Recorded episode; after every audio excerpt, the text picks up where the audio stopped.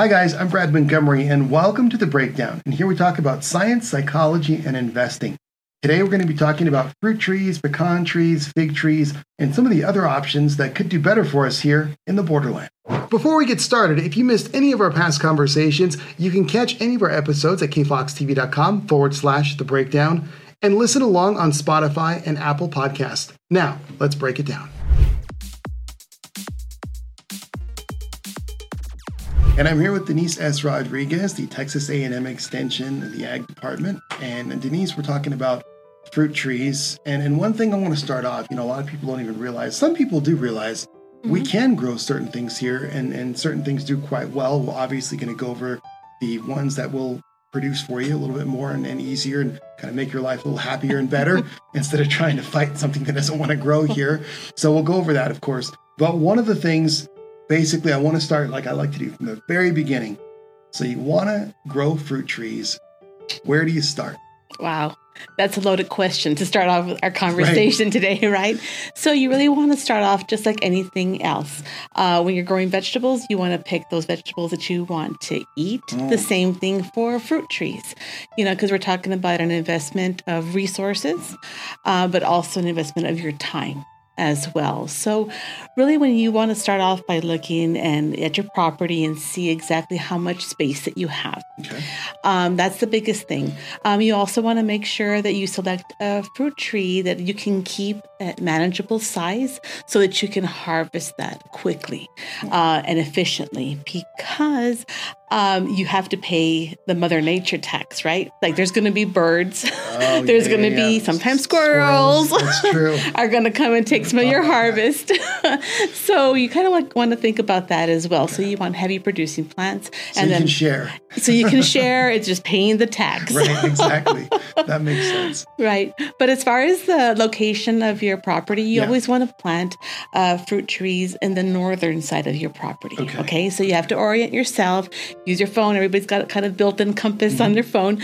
Use that. And the reason why you want to pick the northern side is because with fruit trees, you want to make sure that you have enough dormancy period. Okay. And by being on the north side, you're going to be able to maintain during the wintertime those colder temperatures and sustain the colder temperatures. Kind of cold ground. Yeah, exactly. Because you want to make sure that you accumulate enough of that cold time and dormancy time so that the plants can then be triggered to bloom and then set fruit. Okay. So basically you're thinking, okay, I want to plant fruit trees. So first of all, you got to find the location. Right. Best location, northern side. It keeps it a little bit chillier, longer. Right. Okay?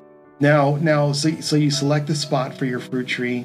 And we're going to go over the kinds that do best here in just a little bit. For sure. But when is it safe to start planting them? I know it's a little bit different for vegetables because they're a little more tender. But I mean, maybe fruit trees are as well, because I think sometimes they sell them what's called bare root. Right. Where they just have kind of the bag and the root and you see the fruit tree and it almost looks like a stick. Yeah. They still sell them, I guess. That would be the dormant stage or phase.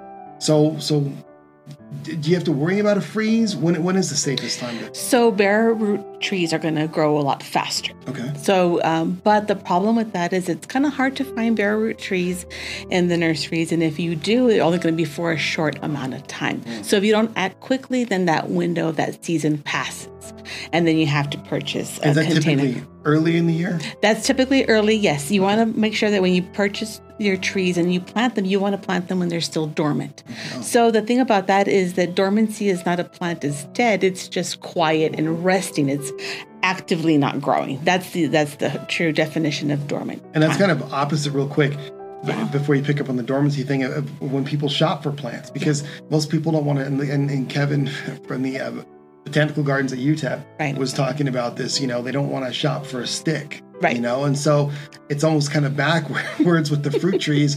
But so if you can get them bare root and talk about that dormancy period when you plant them, where does it go from there and how long does it take for them to take? Yeah, absolutely. So whether you're buying a plant in a container or bare root, you want to make sure that you want to look for a good, healthy specimen. Okay. So yes, sometimes we have to shop for sticks, but it's because we're trying to invest for the future. That's the main thing. So when you do your research and kind of look at different cultivars that are out there, that's when you do your homework and then you just pull that specimen out. What you're really typically looking for is about a tree about 3 to 5 feet in height, okay, as well. And they also have good root systems. So if they're in a container, you want to make sure that those roots are nice and creamy white color, because that's going to indicate a healthy plant.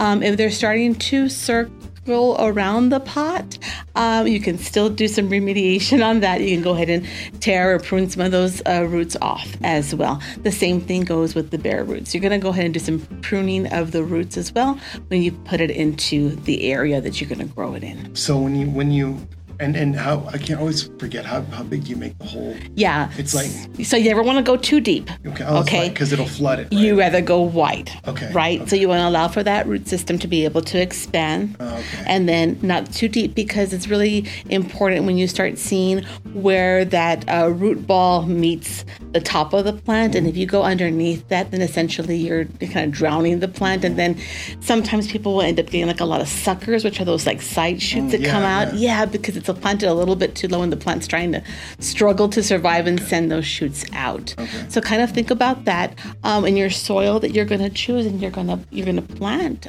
your plant in, or your fruit tree.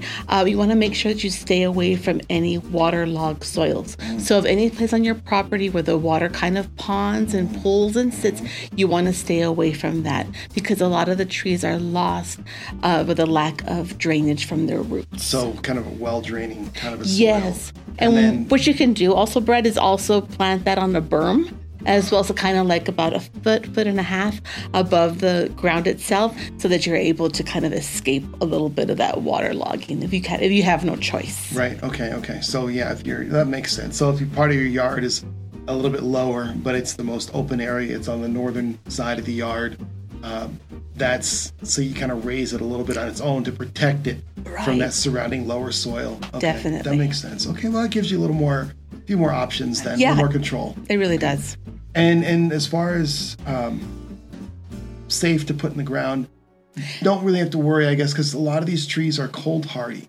Right. So I mean, if you buy it bare root and you put it out in March, and there is a freeze, not really too much of a big deal. Yeah, so we have this window, right, where all these fruit trees come into the nurseries, and you want to buy them and you want to purchase them. So we talk about, okay, are they dormant? We're buying sticks, or are we waiting until they leaf out? Mm-hmm. So that's that little window where you can go ahead and plant that into the ground as well when they've leafed out. Okay. Now, keep in mind that any fruit tree that you plant in the spring is going to be a little bit more susceptible to that summer heat. Because you know what happens in El Paso, right? After the winds die down, the heat just... we have no break in between for that. So we kind of have to be aware of that. That's why in a true ideal situation, you would plant all those trees either in the fall or in late winter. Oh, interesting. Okay. It's just kind of an avoidance mechanism that we can do to control ourselves. But you can still do it, but it's just going to struggle just a little bit more, because it doesn't really have a lot of tree canopy to kind of cover that bark. That bark is really thick, tender, and it can be easily get sunburned and sun scald, especially when it's hitting, like the sun's hitting directly on that trunk. So basically, it's kind of getting it through the summer, if you will. Right. Whereas in the fall, maybe it gets a little better chance to get established. For sure. So you get all those roots being able to be established in that area, and then it's just better equipped to handle those kind of fluctuations of temperatures. And then also it has good root system. It's going to kind of help that anchor it into the soil and not be kind of swaying in the wind, too, because you don't want the stick to be like bouncing all over the place. Straighten it up again. Right. Yeah, that's a good point. Okay. And so, basically, so they're fairly cold hardy. Now, and let me ask you this too, because we talked about not planting it too deep. You basically want it to run, and that makes perfect sense. It runs basically essentially where the root ball stops and the trunk starts. That should be pretty much your soil line. Now, is there anything you should kind of add or amend the soil with? I know, like if you're in the upper valley, generally don't have too many issues. It can be actually a little bit too clay in some areas, but outside of there, I know on the east side, it's once you get north of Montwood, it seems like south of Montwood, it's not too bad. You see a lot of healthy Italian cypress and mulberry trees, of course, but like once you get north of Montwood, it seems to be a little sandier. Yeah. So in Horizon City, it seems to be a little sandier as well. Northeast seems to have some of that soil that came off the Franklins, if you will. Northeast doesn't seem too bad. The trees seem pretty healthy there.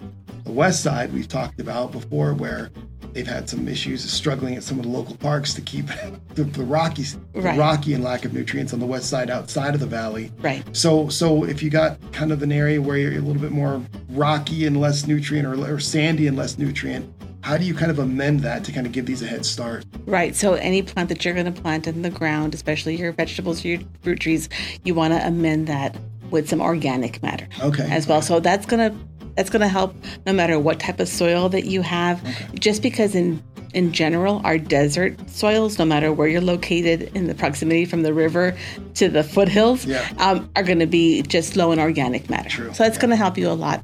As far as fruit trees, one of the biggest things for those guys is that they're heavy feeders. And what that means is they like that fertilizer. You know, so when you start establishing that tree itself, you want to make sure that you add, like, ammonium sulfate is a real common fertilizer on there, and you can do that 1 cup for every month throughout the growing season, so like May and then June, July, and that's really going to help water that fertilizer into the ground, because that plant's going to be taking up a lot of nutrients, and it's going to need that a lot. So May, June, July, yes, ammonium sulfate, and that's going to help. That's going to be almost kind of post-flowering period, but as the fruit's developing. Yes, because what we're doing is, when we talked about investing, because that's what fruit trees are all about. They're investing for the future, right? They're a long-term component to your landscape, right? Yeah. So that's why you want to go ahead and put that high ammonium on there, because that's going to help the vegetative growth on there. So it's going to help with the leaves and then the stem formation as well. All of that's going to be pumping up and building up sugars so that it can essentially feed your fruit. Okay, got it. So that's right, healthier leaves. More photosynthesis, bigger leaves, more photosynthesis, that will eventually get back to the fruit. Yes, those carbohydrates get transferred into the fruit. Got it. Sugars, nice and sweet. Yeah, okay. Trying to make it, you know. Yeah, that's interesting. I didn't realize how quite tied in with fruit trees. Okay. Yeah. Now, I also wanted to talk about, before we get to we did the soil mixture. Yeah. I want to talk about what kind of, so now obviously we know what to do once you have it in your mind that you want one. Okay. What are some of the better types for us here in the borderland? I'll give you kind of less heartache. So the most popular fruit trees in general, people would like to eat peaches, nectarines, plums, right? Those are all what we consider stone fruits. Yeah. So they have their pits like a stone, right? So unfortunately what those guys is that they're really susceptible to late season frosts. Okay. And that means that if it gets too hot too quickly, then the tree itself breaks out of dormancy and it starts thinning out flowers. And then what happens with our weather patterns is we get these late freezes, then essentially all of those flowers what produces the fruit. Drop and then no more fruit, right? So that's the issue with some of those stone fruits as well. So when you're shopping and you're selecting these trees, you want to make sure that you get what they call a high chill requirement. So for us, it's about 800 chill hours, and there's calculations that are attached to that, and they accumulate over the season, and it's like temperatures below 45 degrees Fahrenheit. So there's all these calculators that you can find online. But that's our issue with El Paso, because of those issues with those late season frosts. And it's funny here because I've seen where even if we're so far south that even in the wintertime, you can step out and enjoy the sun. and the sun angle's lower and it's obviously not as intense. Right. But I've even felt like on a January day, and I've seen this where if we don't have any extremely cold nights, every now and then you'll see a rose like pop a little flower or something in the middle of January, you know? But then what usually follows in February or March, another round of freezing weather, and then there goes that little rose. In that case, it's not such a big deal, right? But if the tree did start, those branches started to warm up and like that sun and started to bloom, right? And like you said, you lose all those. That's what turns into the fruit, those pollinated flowers. Let those buds get frozen or freeze, right? Then you're out of it, right? Yeah. So then the option for that, to avoid that, is not grow those stone fruits, and if perhaps you have space, to include other plants such as pomegranates, figs, jujubes that all leaf out before. Right. So these guys, when they break dormancy, the first thing that comes out are their leaves. Yeah. So you losing a little bit of leaves or twig damage, it's not as critical as the flowers. Right. So that's a little option to be able to avoid these late season problems. And I like that because you're right. Figs, they leaf and then with the fruit, and then you have to worry about flowers. And it's interesting. I always love the pecan tree. Oh right, which is Texas native. Mm-hmm. And it's totally Texas ready. Pecan treated, they're like, we're not leafing out until April. Right. We're not taking it. We don't care how warm it is, how warm it's been. We don't care. April, that's when pecan trees leaf out. It's almost... Yeah. It's funny. They're like ready for anything. Yeah. They'll never lie to you. Right. They won't. And you can't lie to them. You give them a stretch of 70-degree weather in March. They're not having it. Not having it. They're staying dormant until April. So and jujube is, I've seen a couple of those. Yeah. I think I saw a couple on NMSU on campus, and the fruit actually is very, very good. Right. You don't see them for sale very often. Right. So I understand that the jujubes came to El Paso and to our region with Chinese immigrants when they were building the railroads. So a lot of times you'll see them out in the valleys very close to the train. Oh, interesting. Yeah. Okay. So they're great. I mean, they have a really distinct shape to them. They're very architectural. They're bendy. They look odd. The way they grow, it's almost like this. It is different, but the fruit is good. Yeah, it's super tasty. So for folks thinking it's like a small apple, if you will, but it's kind of the shape of a date. Yeah. And like a little oblong shape. And they really range from tartness to super sweet as well. And they can be consumed fresh right off the tree, or they can be processed and dried where that kind of intensifies the sugary levels as well. And I think the one I tried, yeah, it had been kind of dried on the tree. Oh, okay. That's why it was so sweet. Right. It was kind of shriveled a little bit, and I pulled it off and I was like, oh, wow. Yeah, so those guys do really well, but they also self-seed, but they also have a lot of seedlings will pop up and sprout up around them as well. Okay. So kind of keep that in mind too. If you're a very tidy gardener, you want to make sure that you realize that when you get your jujube as well. And you mentioned fig. Uh-huh. Okay. Fig. And we know I have a one pecan in the back, and one pecan tree will give you plenty. Yeah. It's probably about 10 feet tall now. It was kind of stunted. I guess the people that had it before me didn't really water too much. Okay. So I've taken care of it. It's taken a couple of years. It's interesting. It takes 2-3 years sometimes for a plant or tree to really recover. But pecans do well here. Pistachio, you also see kind of scattered around in people's yards. It's like, that's kind of a funny looking leaf to it. Right, absolutely. So pecans grown in ag-producing lands are going to take about 7 years to produce. Okay. So it is a long-term effect for that. You're exactly right. Pecans love water, though. Mm-hmm. They're a little bit different than, some of our other plants as well. They're native to Texas. We're in the Chihuahuan Desert here. So those guys will usually take 4 feet of water. Wow. So if you kind of calculate that out, that's a lot of water. Long-term project. Yeah, absolutely for that. So other ones really can just kind of... pomegranates as well. They'll take some water. More Mediterranean, right? More Mediterranean, yeah, absolutely. So the great thing about pomegranates and figs is that they're really high value crops. You go to the grocery store and you get them, and they're really expensive. Mm-hmm. So if you really like to enjoy those, invest in a fruit tree. I know charcuterie boards are really popular now. You always see figs on there too as well. So, and they don't do well in the grocery store. If you ever have bought fresh market figs, they are just highly perishable. So why not grow that? It's a nice ornamental tree. It's pretty tough. Withstands a lot of pests and diseases as well. So those are kind of things that you want to look at when you're selecting a tree and what you're going to invest your time in. For sure. So you mentioned pecan, quite a bit of water. Pistachio, I guess they're not too hard. I mean, they're fine here as well. They're not too difficult to grow, and maybe a little bit less water. Yeah, they are. Yeah. Well, the common one that we see ornamentally is the Chinese pistache. So it kind of looks like a pistachio tree. Right. And then the little ornamental fruit are little immature, teeny tiny. Yeah. Pistachios, the closest that they're grown here on a larger scale is up in Alamogordo. Okay. So they have a really nice little pocket area where they can grow. Not to say they can't grow down here. If you're going to grow them for profit for those guys, they need to be close to a post-harvest facility, or else the shells dry up and get browned up pretty quick. So that's the only issue with that. Those have male and female trees too, so pollination for that is critical. Other ones that you can find, other stone fruits that we talked about, or figs, pomegranates are self-pollinating too, so you don't have to worry about getting a male and female tree.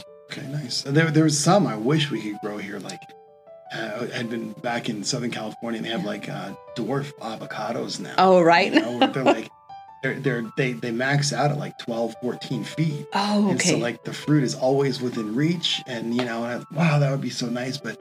Yeah. A little bit too cold here for citrus and avocado and mango. And so, but we've got our own stuff that we can grow here. And you can grow those guys, but you have to do that as a patio tree, and you have to be able to move them into the garage or a carport and really cover those guys as well. And actually, some people here do occasional orange or lemon tree. I had seen one in Central years ago, and I was surprised. It was up against the house, and I was really surprised. Oranges on it, but then we do occasionally have these Arctic blasts that kind of come through, and if it freezes below the graft, then you just get you don't get the good fruiting citrus tree that you had. So, but like you said, if you put it in a pot or a container, then you can just put it in the garage, and you know, during the harder freezes and. Right. So that makes it actually doable. I forgot that you can with citrus. It is a little bit closer here with some of those. Now, really quickly, I do want to go over. So once your tree is established, okay. Well, let's take this in two parts. Okay. What do you recommend for watering to get it established for that first year? Okay. I'm sorry. Yeah. 1 inch of water a week. Okay. So we have to be able to know how much water we're putting in to that tree. If you have a drip system, you have to be able to measure that as well. Essentially, what you want to do is make sure that soil is penetrated for 6 inches. Okay. So if you calculate that 1 inch of water is going to go down 6 inches into the soil profile as well. Love that. So you want to make sure that you want to have enough water for that tree itself. Sometimes as homeowners, we have trees, no matter what they are, and grass, lawns, competing for water as well. So you want to make sure that if you have your fruit trees, you want to have a clear area of grass. Make that bare ground. You don't want that competition. Right. Yeah, you can actually see, if you look closely sometimes, you'll see them competing. And it's pretty amazing. And sometimes you'll also see it. It's not just in a pot, but if you just started something, I just put out a few things. And like on the hotter days, on the warmer days, it will literally dry out that soil around it. It will literally use up that water. Right. And so you can kind of know, but I like that. So it's 1 inch of water per week. Okay. Now, once they're established, can you go a little less? Can you go, or does it stay the same? So you want to the biggest thing for these guys, like I said before, was a fertilizer. Okay. So you want to make sure that you maintain that watering until you're about year 3 or year 4, then you can start pulling back, because that's when we essentially have established the tree as well. Ultimately, no matter what we recommend for irrigation, you want to make sure that you keep an eye on what the tree looks like as well. You know, if you make those watering and those irrigation calls just by visual, how does the plant look? Are we wilting? Got to give it some nice deep irrigation. It's going to be much better than a lot of frequent shallow irrigation. True. So kind of keep that in mind too with whatever you're growing. And there had been time quite a while ago where I planted something, and I had only done the shallow my whole life. Yeah. And something had happened where I wanted to move one of the plants, and literally the water was only that deep into the soil. Right. And I couldn't believe it. And so after that, deep irrigation is much better. So you're looking at 1 inch per water a week. And how often to fertilize? Once a month. So 1 inch water a week and once a month on fertilization. Right. Okay. All right. And where can people go to get more information on how to grow? Because obviously, you know, people know about regular trees and how to get, you know, some of your stuff through the summer heat, but specifically some fruit tree information. Is there, do you guys have information on that as well? Yeah, I'm going to send you to the main website on there. And that's agriehorticulture.tamu.edu. That has a comprehensive list of all different types of fruit trees and how to care for them in the growing season as well as in the dormant season, because you got to prune those fruit trees. So yes. That's another completely separate topic. That is. That's right. Okay, yeah. So, and you've got the list of trees that do well here in the Borderland, for our county. Is that how it goes? It goes by the statewide, but then there's a lot of regional maps on there that you're able to pull that information specifically for El Paso. Okay, wonderful. Mm-hmm. All right. Well, thank you very much, Denise. It was great having you on again. Thanks again. If you enjoyed this conversation, make sure to comment, subscribe, and share it with your friends. You can check out our past archive of episodes on kfoxtv.com under the community tab, or listen on Spotify and Apple Podcasts. Thank you so much for breaking it down with me, and we'll see you next time here on The Breakdown.